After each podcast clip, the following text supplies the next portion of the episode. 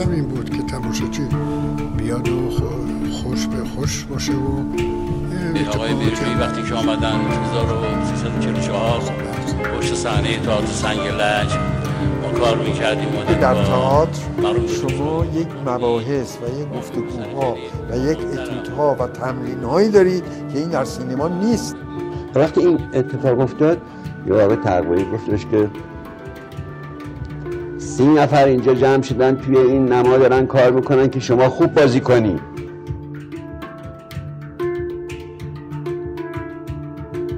بامداد نمایش. کاری از احسان بیاتفر تهیه شده در رادیو بامداد.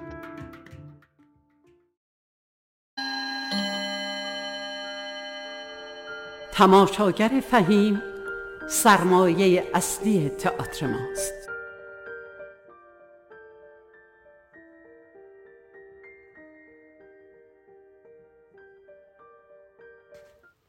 شنوندگان عزیز رادیو بامداد سلام. من احسان بیاتفر هستم و به دهمین برنامه بامداد نمایش خوش اومدید.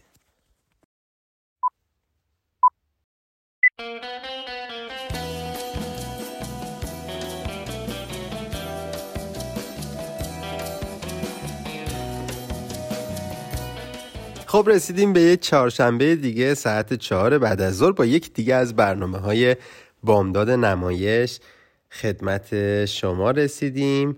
همونطور که در برنامه گذشته بهتون وعده داده بودیم این برنامه در مورد تئاتر مدرن می‌خوایم صحبت کنیم. مفهوم گسترده ای داره چیزی که امروزه شاهدش هستیم که روی صحنه میره و اکثرا نمایشنامه های مدرن بستر تئاترهای مدرن میشن. خب ولی باعث اینکه یک قرن رو به خودش پرداخته این مسئله و تئاتر مدرن به شکلهای مختلفی در واقع بروز و ظهور داشته و از قدمای اون میشه به استانیسلافسکی، میر هولد، پیسکاتور، آنتون آرتو، یرژی گرتوفسکی و برتولد برشت به عنوان بانیان این نوع تئاتر. نام برد و نه تنها در مورد نمایش و تئاتر آرا و آثار این در واقع افراد راهگشا بوده بلکه بعضی اوقات منجر به راهگشایی بار فلسفی و اجتماعی و تأثیر شگرفش در دهه پنجاه و شست میلادی داشته.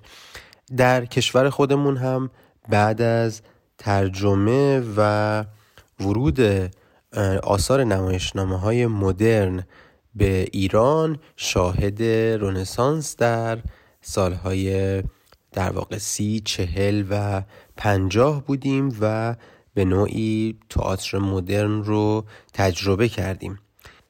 اما اجازه بدین برای پرداختن به تئاتر مدرن یا همون نوگرایانه برگردیم به معنیش که گرایش فکری و رفتاری به پدیده های فرهنگی نو پیشرفته داره و در واقع قسمتی از اون در مواجهه با کنار گذاشتن سنت های قدیمی انسان در واقع معنی و مفهوم پیدا می‌کنه. همونطور که در شکلهای مختلف زندگی خودمون در روزمره شاهد هستیم که چگونه برخی از کارهای سنتی و برخی از کارهای روزمرهمون جای خودش رو به تکنولوژی داده و این نوگرایی باعث شده تا یک قسمتی از زندگی که در گذشته خودمون تجربه کردیم و یا گذشتگان سرگذشت گذشتگان خودمون رو مرور می‌کنیم می‌بینیم که ما دچار فقدان یک سری مسائل هستیم. حالا یا خودخواسته ما این کار رو کردیم البته که قسمتیش هم اجتناب ناپذیره ولی خب باعث میشه تا در واقع به نوگرایی یا چیزی که تحت قالب مدرنیست هست برسیم. خب از بحثمون اگر بخوایم جدا نشیم و برگردیم به تئاتر خب این حقیقتی که در ذات هنر نمایشی هست و قابل کشف هست از جانب تماشاچی باعث میشه تا در دورانهای مختلف کارکرد خودش رو در واقع داشته باشه و خب همین حقیقت گرایی هستش که متمایز می‌کنه هنر نمایشی رو.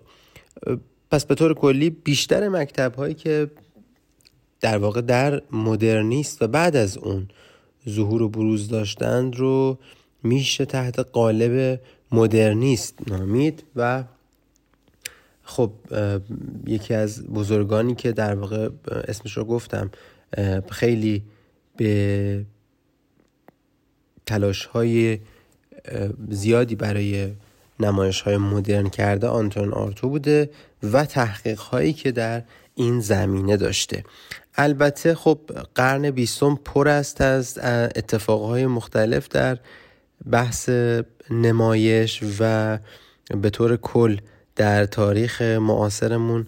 فکر می‌کنم به اندازه سالیانی که در گذشته تاریخ وزن پیدا کرده قرن بیستم قرن مهمی بوده و ظهور شکلهای مختلف هنری و بل خصوص در هنر تئاتر باعث رونسانسی شد. خب نمایش های قرن بیستم تاریخچه پیچیده ای دارند به خصوص که با تجربیاتی مثل داداییست ها، اکسپرسیونیست ها، فوتوریست ها، سورالیست ها و سبک های مختلفی که میگم زاده در واقع هنر مدرن هستند به وجود اومده و با توجه به نظریات بکت برشت و آرتو در مورد هنر تئاتر از طرف دیگه الهام بخشی برای هنر پست مدرن رو هم هموار می‌کنن. به طور کلی دیدگاه جامع تئاتر پست مدرن اگر بخوایم یک پله جلوتر از تئاتر مدرن رو بررسی کنیم می‌تونیم در اندیشه های آنتون آرتو همونطور که ارز کردم در دهه سی میلادی جستجو کرد. با توجه به اینکه تقریبا هلوهوش یک, ده، یک صده داره میگذره از ظهور اندیشه ها و نظریات آنتون آرتو اما همواره سرچشمه برای تئاتر مدرن و تئاتر پست مدرن هست. خب تمایل اساسی نظریه پردازی تئاتر اون زمان فکر می‌کنم رهایی از وابستگی وفادارانه به متن بوده و خب اگر بخوایم به صورت عینی بررسیش کنیم ما در بحث تئاتر حتما یک نمایشنامه داریم که در واقع ستون کار هست و کارگردان با استناد به متن هست که چینش بازیگران رو مشخص می‌کنه صحنه رو مشخص می‌کنه و میزانسن ها و دکوپاژ خودش رو مشخص می‌کنه. اما در تئاتر مدرن انگار بانیان هنر نمایشی میان فاصله بگیرن از این اجرای وفادارانه به متن و نمایشنامه و خب آزادی بیقید و شرطی رو در روح کارشون جاری و ساری می‌کنن. خب در اجراهای گذشته کارگردان نسبت به متن خب همونطور که عرض کردم بسیار متعهد بود و بر اساس اون کل نمایش رو جلو می برد ولی خب الان در هنر تئاتر هنرمندانی به وجود اومدن و آثاری رو تولید کردن که با اینکه مبتنی بر متنی بوده چه متنی تعلیفی و چه با استفاده از متونی که در نمایشنامه نویسان قبل از دوره مدرنیست نوشته شده با این حال باز هم یک مقدار فاصله می‌گیرن از متن و اون شکل پرفورم قضیه به صورت دیگه ای به روی صحنه میره. خب اگر برگردیم به اندیشه های بنیانگذار و خالق نظریه مدرنیست و پست مدرنیست در تئاتر یعنی آنتون آرتو اون در واقع اقتدار زدایی می‌کنه از تئاتر متکی بر متن.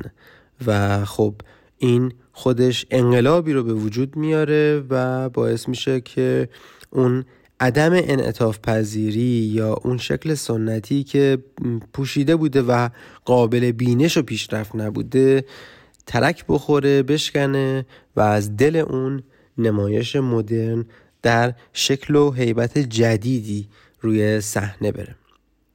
اما خب اگر بخوایم به آرتو با نظریه مدرنیستش در واقع نقدی رو وارد کنیم می‌تونیم سه دلیل رو بیاریم که با توجه به اهمیت نمایش مدرن ولی همچنان در مقایسه با نمایش کلاسیک و اون چیزی که در گذشته به روی صحنه می‌رفته نقایسی رو داره. اما اگه سه تا از مهمترین نقصا رو بخوایم اینجا نام ببریم باید اشاره کنیم به اینکه کارها بیش از اندازه شاهکار نبوده. خب ما در گذشته شاهد نمایش های واقعا زیبا و جذابی بودیم که مبتنی بر متن بوده و به شکلی کلاسیک اجرا می شده در یک صحنه کلاسیک با بازیگرانی که با پوشش کلاسیک روی صحنه میرن و طراحی دکور و صحنه و همه اینها.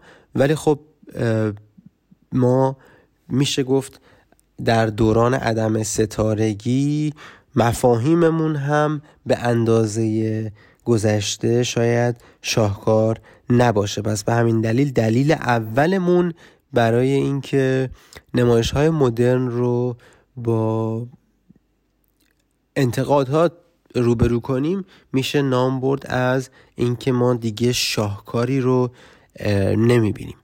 خب به دلیل سطحی بودن هنر مدرن یا پست مدرن در نگاه اول نمیشه مردم رو به مسائل عمیق کشوند.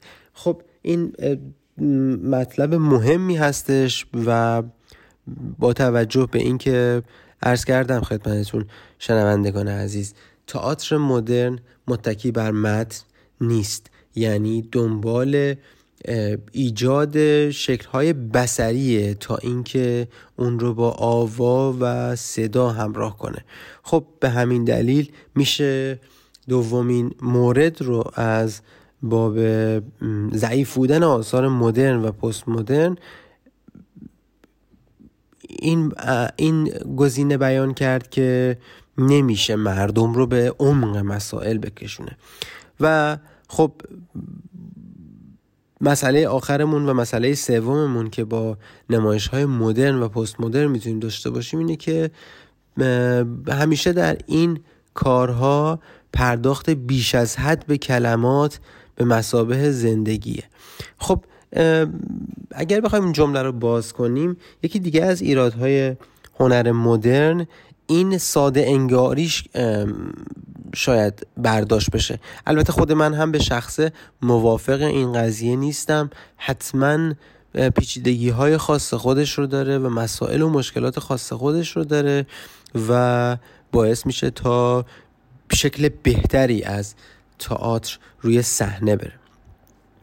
اما اگر موافق باشید قسمت هایی از نمایش در انتظار گدو به کارگردانی داوود رشیدی دوستانمون آماده کردن. قسمت های از این نمایش رو با هم بشنویم. یکی از تاثیرگذارترین کارگردانان دوره مدرن در تئاتر ایران میشه از آقای رشیدی نام برد. زنده یاد رشیدی که امیدوارم روحشون شاد باشه. این تکه تکه جذابی است. ما هم میشنویم برمیگردیم با ادامه برنامه در خدمتتون هستیم.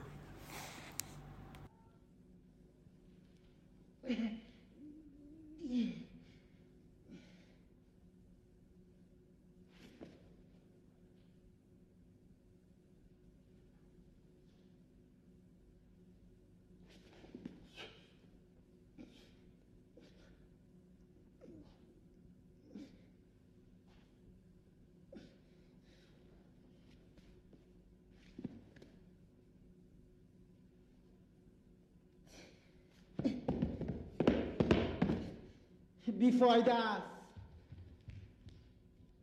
منم کم کم دارم به همین نتیجه می‌رسم. مدت نمی‌خواستم این موضوع رو قبول بکنم. به خودم می‌گفتم ولادیمیر منطقی باش. تو که هنوز همه چی رو امتحان نکردی.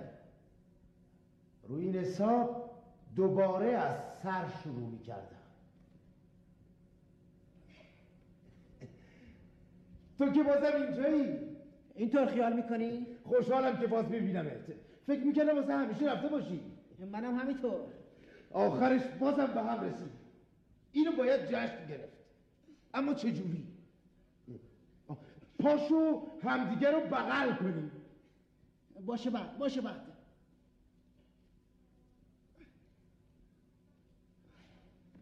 ممکنه بپرسم جناب شب و کجا گذروندید؟ تو یه چاله. یه چاله. کجا؟ اونجا.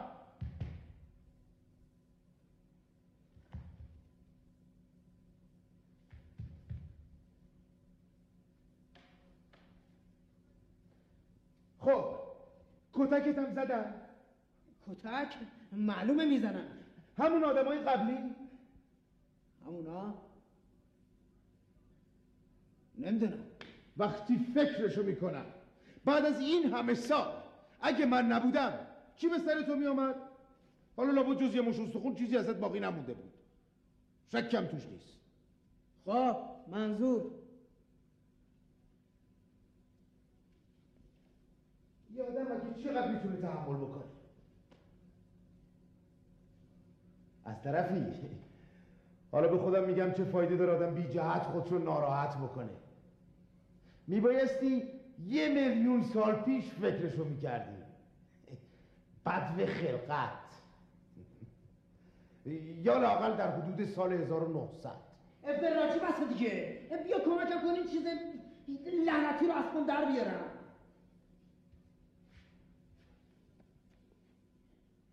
دست به دست هم می‌دادیم.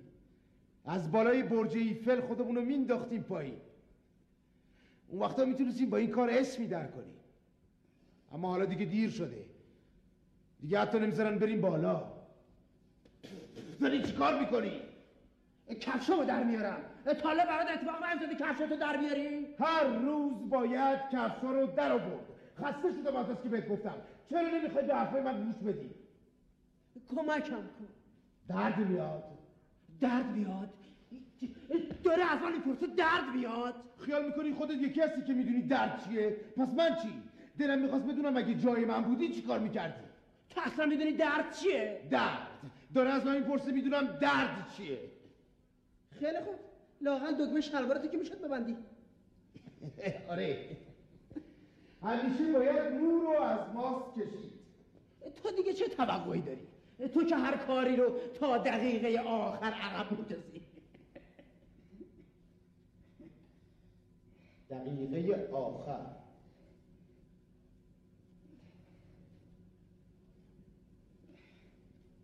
کار امروز به فردا مفکن اینو کی گفته؟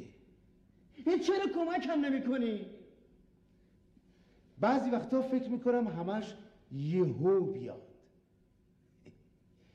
بعد از این فکر همچین خوش خوشانم میشه. چطوری بگم؟ هم از این فکر یه نوع راحتی تو خودم حس می‌کنم هم هم خوف ورم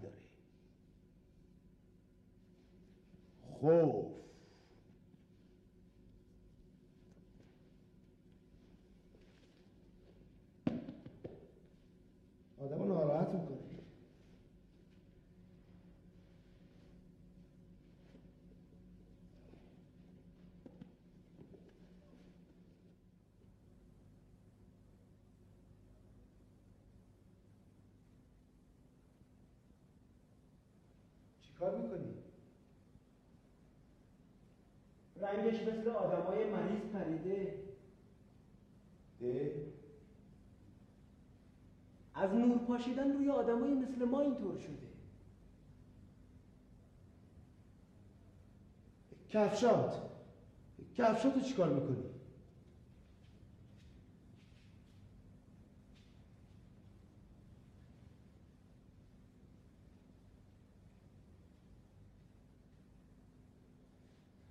اینو می‌ذارم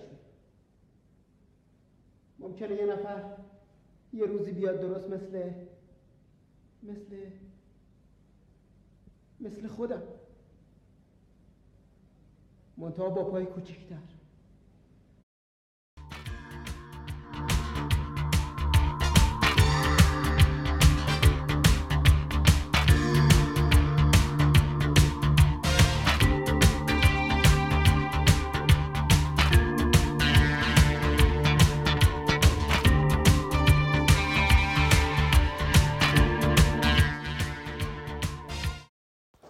خب شنوندگان عزیز سلام مجدد عرض می‌کنم خدمت اون دسته از عزیزانی که تازه به جمع ما پیوستن. در مورد تئاتر مدرن صحبت می‌کنیم. باید ارز کنم خدمتتون که تکرار برنامه بامداد نمایش رو هم می‌تونید یک شنبه ساعت چهار بعد از ظهر از رادیو بامداد گوش بدید. همچنین با شماره تماس های 916 918 398 و آدرس ایمیل info at sign radiobamdad.com با ما در ارتباط باشید. به ما بگید که از چه قسمت هایی در حوزه هنرهای نمایشی بهش بیشتر علاقمند هستید تا ما برنامه های بعدیمون رو به اونها اختصاص بدید. اما تکهی که شنیدید تکهی بود از نمایش در انتظار گدو به کارگردانی آقای داوود رشیدی که در سال 47 به روی صحنه رفت در واقع 47 شمسی ما میشه در واقع یه چیزی هلوهوش 53 سال پیش این نمایش روی صحنه رفت و با اجرای اولی خودش در سال 1953 اگر مقایسه بکنیم تقریبا یه چیزی هلوهوش شاید هفت سال یا هشت سال بعد از اولین اجرا به روی صحنه میره.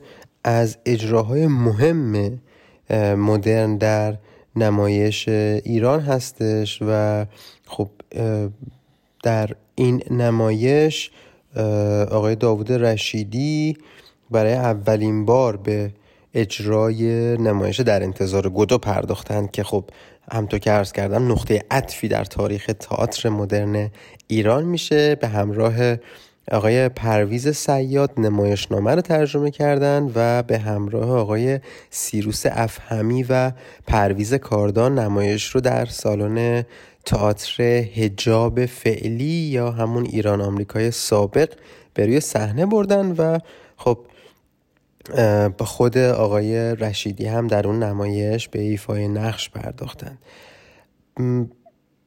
باید اشاره کنم به این که این نمایش در اون سال مورد استقبال بینظیر تماشاچیان و منتقدین قرار گرفت و خب باعث شد که روند نمایش های ایرانی به سمت و سوی دیگه ای بره. اما خب از طرف دیگر اگر بخوایم تئاتر مدرن در ایران رو مورد بررسی قرار بدیم بعد از بازگشت آقای حمید سمندریان از آلمان به ایران و آشناییشون با نمایشنامه, نمایشنامه نویسان بزرگ اون دوران مثل آگوست استرینبرگ و فردریش مارکس خب این آشنایی باعث ترجمه متون اصلی از آلمانی به فارسی میشه و خب نمایش هایی که آقای سمندریان در اون دوران کار کرده بودن مثل بازی استرینبرگ مثل ملاقات با بانوی سال خورده و نمایش های دیگری که روی صحنه بردن اینها باعث شد تا موج نوی نمایش ایرانی شکل بگیره و اون چیزی که ما به عنوان محصول نمایش مدرن این روزها شاهدش هستیم و روی صحنه میره به خاطر اون فعالیت ها بوده و خب اگر اجازه بدین برگردیم به تعریف جهانی و مدل بین المللی تئاتر مدرن که در موردش یه مقدمه رو خدمتتون عرض کردم. خب بعضی از منتقدین معتقد هستند که آثار در واقع ایبسن، چخوف، استریندبرگ، موریس مترلینگ، برشت، پیسکاتور و پیراندلو اینها قدم گشای نمایش مدرن بودن. اما برخی از منتقدین هم متفق القول بر این قضیه استوارن که هنریک ایبسن یکی از پیشگامان هنر نمایش مدرن و اساسا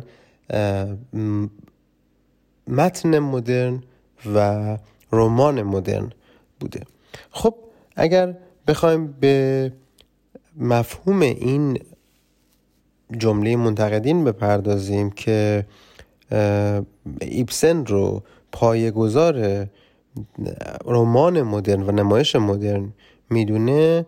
خب به شکلی میشه گفتش که در اون مایه آثارش رو آثارش با همون نگرش ها و با همون مسائل و ویژگی های زمان سپری شده به کار گرفته میشه.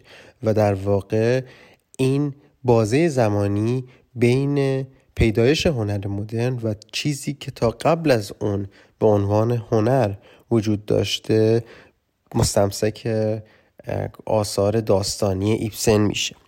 خب اگر بخوایم جلوتر بریم کمی ما به در واقع یکی دیگه از نویسندگان بزرگ یکی از نمایشنامه نویسان بزرگ می‌رسیم جان گابریل بورکمان. که مضمون همه چیز پیرامون یک گذشته سپری شده و تلف شده شکل می‌گیره و شخصیت هاش هم بیش از اون که در زمان حال زندگی کنن اسیر گذشته هستن با توجه به اینکه تکه هایی از نمایش در انتظار گودو رو شنیدید خب این سرگشتگی انسان معاصر و جستجوی گذشته با چشماندازی به آینده همه اینها در واقع بستر رو آماده می‌کنه برای هنر مدرن. خب هنر نمایشنامه نویسی هم با تأثیرهای این دوران همراه میشه و خب رابطه بین مفاهیم انسانی و نه فقط حضور پرسوناش ها در درام و در نمایش باعث میشه که تعلق انسانی به مزامین زندگی اجتماعی رو تفسیر کنه و انسان تنها به منزله عضو جامعه بشری پا به عرصه درام بذاره. خب کتاب های زیادی در مورد تئاتر مدرن مطرح شده و راجبش صحبت شده که حتما میشه به اون کتاب ها رجوع کرد تا جامعه تر با این شیوه نمایشی آشنا بشیم. ولی خب بنمایه های اولیه درام مدرن رو با توجه به ارزیابی آثار مختلف نویسندگان اگر بخوایم بررسی کنیم باید سرانجام به جد برسیم به این گفتار آگوست استرینبرگ که انسان تنها یک زندگی را می‌شناسد زندگی خودش. خب به درام های منسجمی که از هر یک از این نمایشنامه نویسانی که نام بردیم از پایگزاران نمایشنامه نویسی مدرن بودن برگردیم در این رابطه به یه درام ایستگاهی در واقع می‌رسیم که استرینبرگ خودش بهش اشاره کرده و خصوصیت اون رو اینجوری توصیف می‌کنه که قهرمان نمایش با آدمهای زیادی روبرو میشه ولی برای اونها بیگانه باقی میمونه. بعد با تاکید به همین درام ایستگاهی بحثش در برابر منزوی بودن انسان در برابر جهان بیگانه رو مطرح می‌کنه و خب به بررسی در ادامه به بررسی آثار بزرگ نمایشنامه نویسانی که در این دوره قلم فرسودن خب میشه پرداخت. اما کتابی از یکی از کتاب های مهم این موضوع تئوری درام مدرن هست که برای هر موضوعی تعریف معینی رو ارائه داده و خب این کتاب منبع قوی هست برای هنر مدرن و در واقع درام مدرن. باید ارز کنم خدمتتون که در درام های چخوف هم زندگی فعال زمان حال جای خودش رو به زندگی در خاطره و در اوتوپیا یا همون آرمان شهرها میده. رویدادها فرعی و خب دیالوگ به شکلی بیان میشه بین انسان ها که سرشار از تفکرات تکگویانه هستش. اما اسم بردیم از آثار آگوست استرینبرگ. روابط بین انسان ها یا حذف میشه در آثار استرینبرگ یا از دید ذهنی دریافت نمیشه و باعث میشه که زمان واقعی حال برتری خودش رو از دست بده. اما از موریس مترلینگ هم نام بردیم. درام های موریس مترلینگ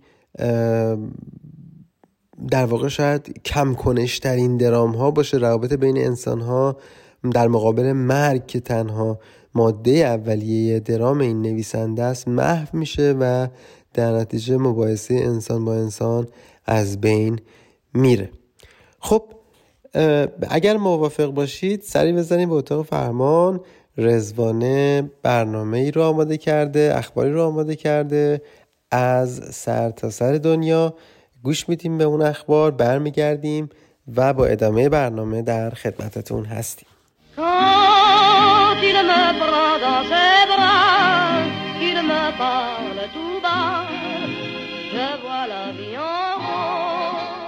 با عرض سلام خدمت شنوندگان عزیز رادیو بامداد. من رزوانه هستم و بار دیگر با یکی دیگر از برنامه های بامداد نمایش در خدمتتون هستم. و قراره که این هفته هم به مرور بعضی از اخبار مهم هنری از سرتاسر سر دنیا بپردازم. اخبار رو که داشتم نگاه می کردم به موضوع دزدی برای آثار هنری برخوردم. اینکه شما برای دزدی کدوم اثر هنری رو انتخاب می‌کنین. این خیلی نکته جالبی هستش. به خاطر اینکه در حال حاضر ونسان ونگوک یکی از نقاشانی هستش که تارگت بیشتر دزدان قرار گرفته و سارقان آثار هنری بسیار علاقه دارن که آثار ونسان ونگونگ رو به سرقت ببرن. در حالی که ونسان ونگوک در واقع در سه سال آخر کار خودش بسیار معروف شد و آثارش هم خیلی آثار زیادی رو پدید آورد تو سه سال آخر عمرش و هم بیشتر ارزش اونا معلوم شد و بیشتر شناخته شد روی دیوار موزه های مشهور دنیا شاهکارهای هنری آویخته شدند که هیچ نسخه دومی هم ندارن و از نظر مادی و معنوی ارزش بسیار بالایی دارند. آثاری که شاید روزانه میلیون ها نفر به بازدید اونا میرن اما انگار هیچ اطمینانی برای حضور همیشگی اونها وجود نداره و هر لحظه ممکنه تومه نقشه های سارقانی بشه که به دنبال سودهای بسیار هنگفت هستند. آثار هنری برخلاف بسیاری دیگر از اشهای گرانبها در معرض دید عموم قرار داده میشه تا هم روایتگر بی کلام تاریخ باشه و هم زیبایی رو به نمایش بگذاره اما همه این آثار اونقدر خوششانس نیستن که برای همیشه روی دیوار شیکترین موزه های جهان جا خوش کنن و خودنمایی کنند. به حال تعداد آثار ارزشمندی که چشم سارقان رو گرفته و در مدت چند دقیقه محو و دچار سرنوشت های نامعلوم شده کم نبودن.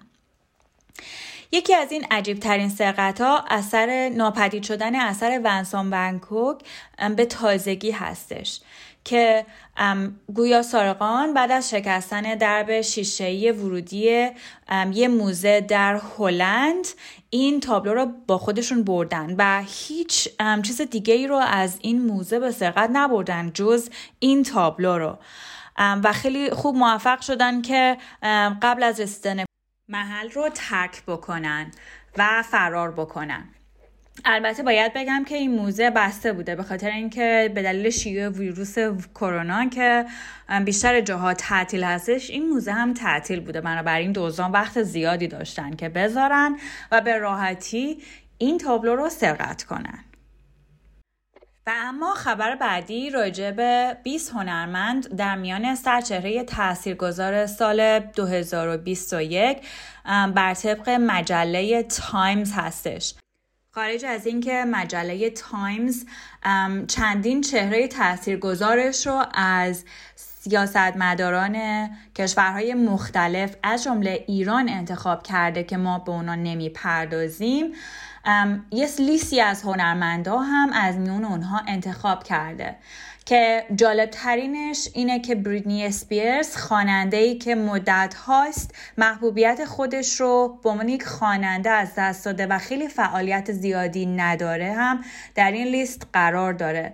و کیت وینسلت و ستاره بریتانیایی برنده جایزه اسکار و اسکارلت یوهانسون یکی از زیباترین هنرپیشه هایی که به نظر من هستش هم توی این لیست قرار دارن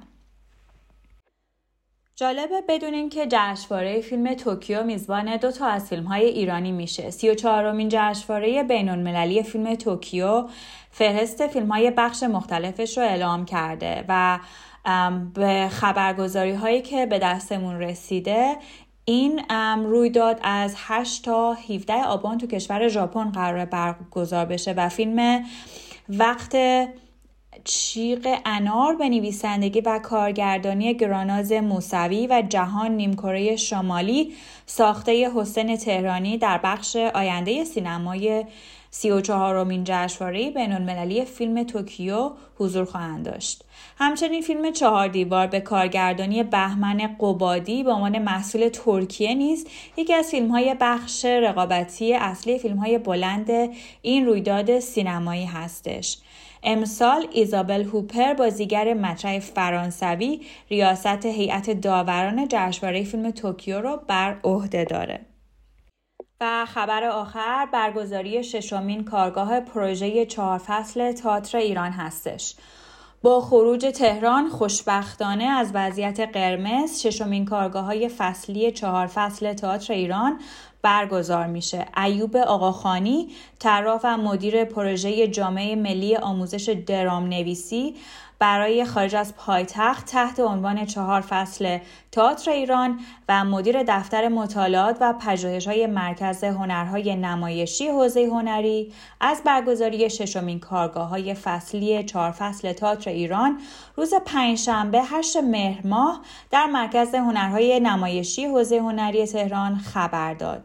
کارگاه های این فصل از دور نوین پروژه که کودک و محیط زیست نام داره با حضور برگزیدگان این دوره از پنج تا استان کشور از ساعت نیم دقیقه پنجشنبه هشت مهر با حضور اعضای هیئت علمی این فصل شهرام کرمی و سید حسین فدایی شروع به کار خواهند کرد. برگزاری این کارگاه ها به خاطر وضعیت قرمز کرونایی در تهران تا کنون به تعویق افتاده بود و به سنت همیشگی این پروژه فراخان فصل هفتم از دور نوین این پروژه همزبان با برگزاری کارگاه های فصل ششم به صورت سرتاسری منتشر خواهد شد. امیدوارم این یه خبر خوبی باشه و یه شروعی باشه برای اینکه ایران و تهران هرچه زودتر از شهر کرونا راحت بشن و ما خبرهای خیلی بیشتری را از برگزاری تاج سینما و حضور این همه هنرمندی که با حضور کرونا مجبور شدن دست از کار بکشن و خیلی حضورشون کمرنگ بشه در چهره تئاتر و سینما دوباره این افتخار رو بدن که به صحنه بیان و ما شاهد حضورشون باشیم. خیلی خوشحال شدم که بازم این هفته در خدمتتون بودم. امیدوارم که خستتون نکرده باشم. براتون بهترین ها رو آرزو می‌کنم. تا هفته آینده خدایا رو نگهدارتون باشه. خب ممنونم از رضوانه اخبار جذابی بود که از سرتاسر سر دنیا ارائه کرد. اجازه بدید شماره تلفن برنامه رو خدمتتون عرض کنم. 916 918 3098 و ایمیل info at رادیو بامداد dot com پل ارتباطی ما و شما شنوندگان عزیز خواهد بود. حتما اگر نقطه نظری دارید پیشنهاد و انتقادی دارید با ما در میون بذارید و در حوزه هنرهای نمایشی اگر برنامه خاصی رو مد نظرتون هست حتما با ما مکاتبه کنید تا در برنامه های بعدی بیشتر به اون برنامه ها بپردازیم. اما از کتاب تئوری تئوری درام مدرن صحبت کردیم که اگر تورق به اون بزنین رشد اکسپرسیونیسم در تئاتر رو مدیون به کارگیری تکنیک های درام ایستگاهی استرینبرگ می‌دونه.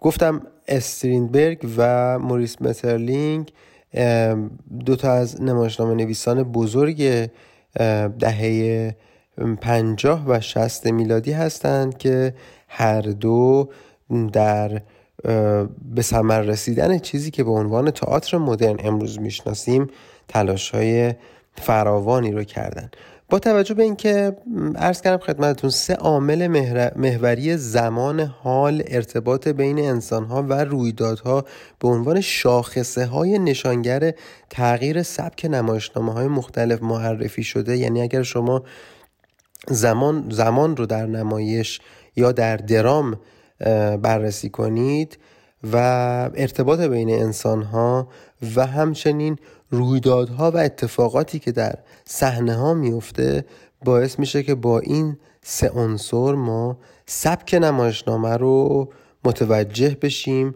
و بفهمیم که در چه دورانی ظهور و بروز کرده. اما نویسنده بعد از این ارزیابی عوامل و شدت و ضعف اونها در آثار گوناگون و حتی نحوه به کاربریش و پردازشش در داستانهای خودش رو موفقیت آمیز می‌دونه و خب در همون کتاب تئوری درام مدرن با پیگیری تحلیل و استدلال خوبش که در این کتاب ذکر شده هرچه بهتر به سازماندهی و زمینی چینی مجدد برای نتیجه گیری نهایی فراهم میشه و باعث میشه که قدم های بعدی توسط برتولد برشت کسی که تئاتر روایی رو به عنوان نمونه تکوین یافته خودش معرفی کرد و ابتکارات قابل توجهی رم به یادگار گذاشت رسید. نمیشه و خب از نقش مهم این گونه نمایشی راحت گذشت. اگر موافق باشید یه سری بزنیم به اتاق فرمان. دوستان تکیه دیگه ای رو آماده کردن. با هم میشنویم برمیگردیم. با ادامه برنامه در خدمتتون هستم.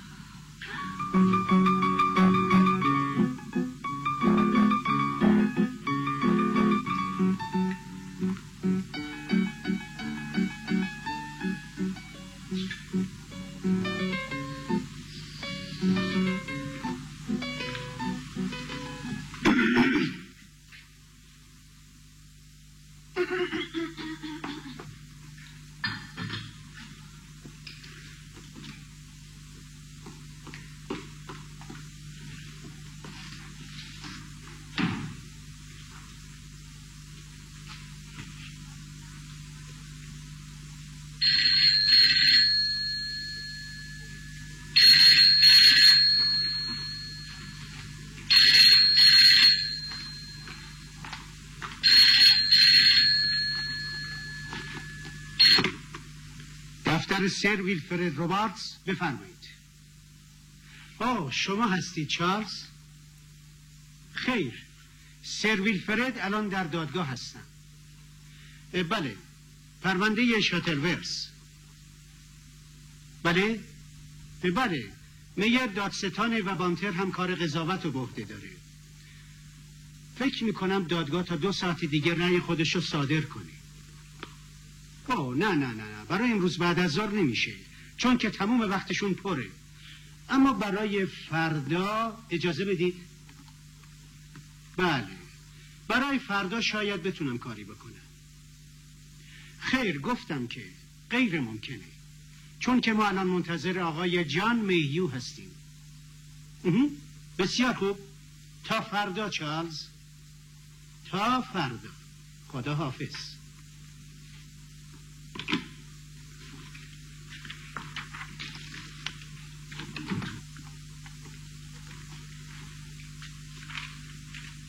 چای میل دارین این کارده؟ وقت چای خوردن نداریم گرتا اما به ساعت من که هنوز وقت هست. فکر می‌کنم که ساعت شما عقب باشی خان غیر ممکنه. چون من ساعتمو با رادیو تنظیم کردم. پس حتما ساعت رادیو هم عقب بوده. خدای من. آخه آقای کارتر مگه ممکنه ساعت رادیو عقب بمونی به نظر من که رادیو هیچ وقت اشتباه نمی‌کنه. شنوندگان عزیز بامداد نمایش تکه هایی از نمایش تلویزیونی معمای یک قتل رو به کارگردانی حسن فتحی شنیدید که سالها پیش از شبکه دو سیما پخش شده بود و یکی دیگه از ویژگی های در واقع نمایش مدرن رو شاهد هست. بازیگران چون آقای مزفری، حاطفی، نصیرپور بقایی، هجیازاد، نجومی و سهراب سلیمی در اون حضور داشتن و به ایفای نقش پرداختن. خب اجازه بدیم برگردیم به بحثمون در مورد نمایش مدرن و اگر موافق باشید قسمت هایی از نوشته برتول برشت رو براتون بخونم. من یک نمایشنامه نویس هستم. آنچه دیدم نشان می دهم در بازارهای مردم دیدم که چگونه انسان خرید و فروش می شود این را من نمایشنامه نویس نشان می دهم چگونه در اتاق یکدیگر با نقشه هاشان گام می‌زنند؟ با چماقهای لاستیکی یا با پول؟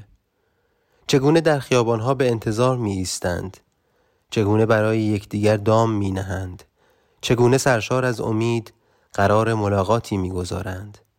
چگونه یکدیگر را به دار می‌زنند؟ چگونه همدیگر را دوست میدارند؟ چگونه غنایم را پاس می‌دادند؟ چگونه میخوردند؟ این چیزی است که من نشان می‌دهم. همونطور که اشاره کردم برتولد برشت یکی از پیشگامان عرصه تئاتر مدرن هست و خب این هم به عنوان چکیده مطلبی از اندیشه های برتول برش هست و تکمیل کننده کار آرتو بود به نظرم و خب با این تفاوت مهم که برشت هم در فلسفه و هم در سیاست کمی زلالتر و رکتر بود از در واقع آرتو و اگر عقلگرایی برشت و اصالت آموزش در نزد برشت جدیتر بدونیم برشت به عنوان نقطه عطف تئاتر مدرن و در نوع اپیک یک استثناست.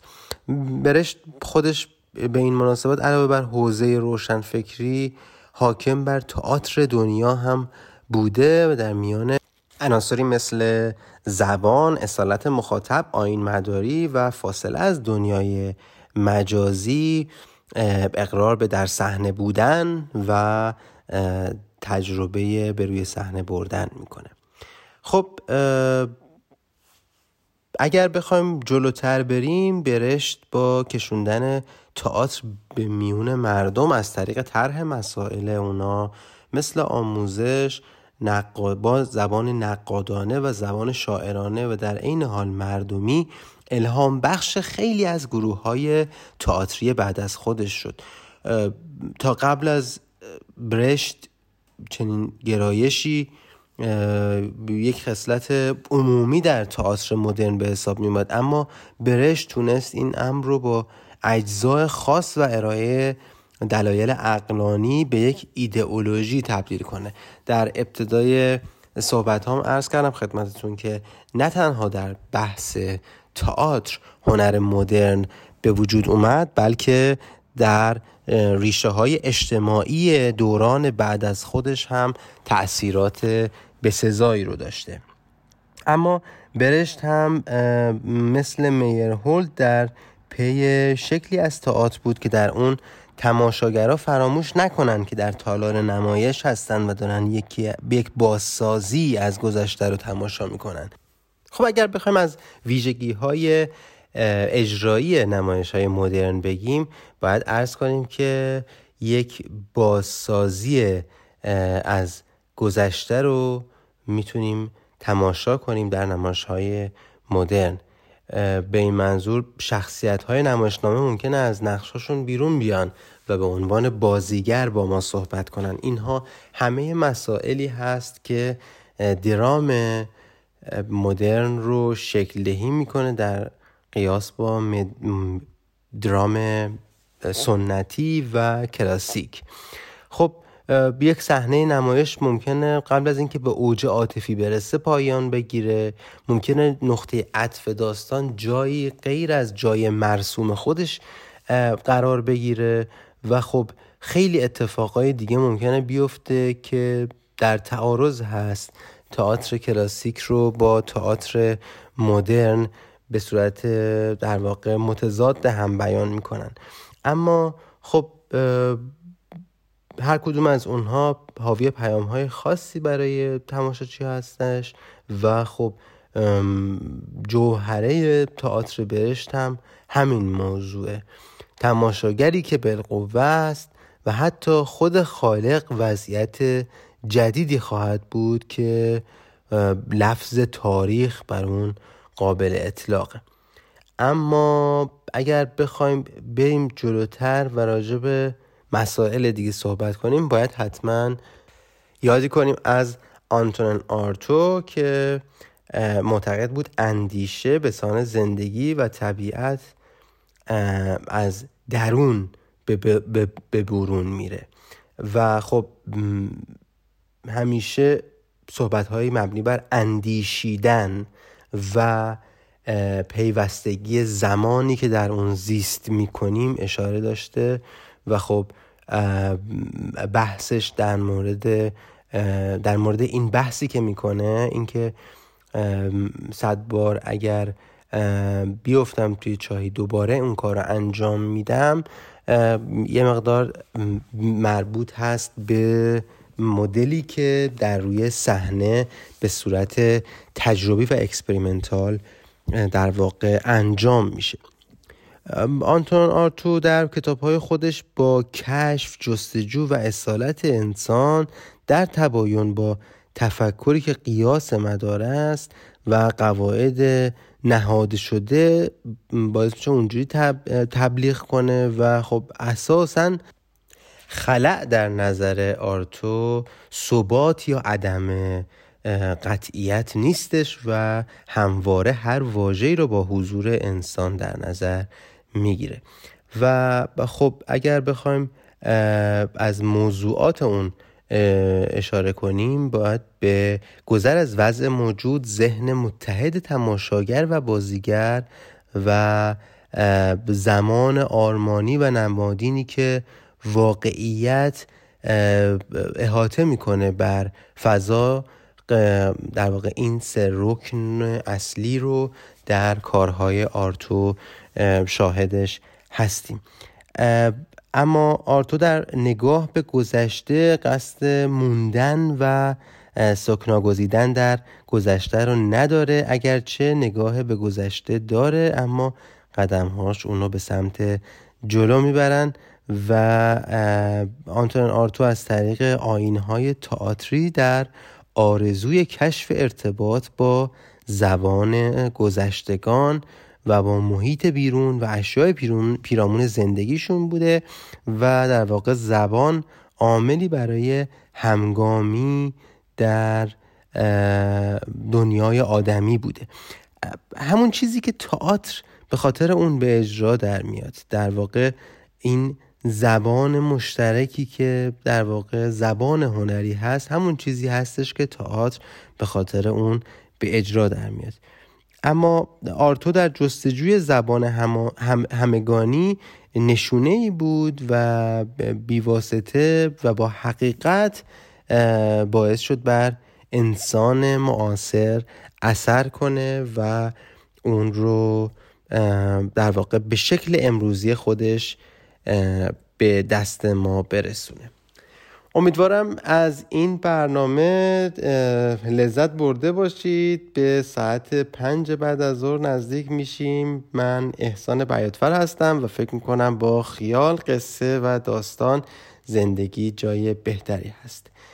تا برنامه دیگه و هفته بعد همه شما رو به خدای بزرگ میسپارم. خدا یار و نگهدارتون.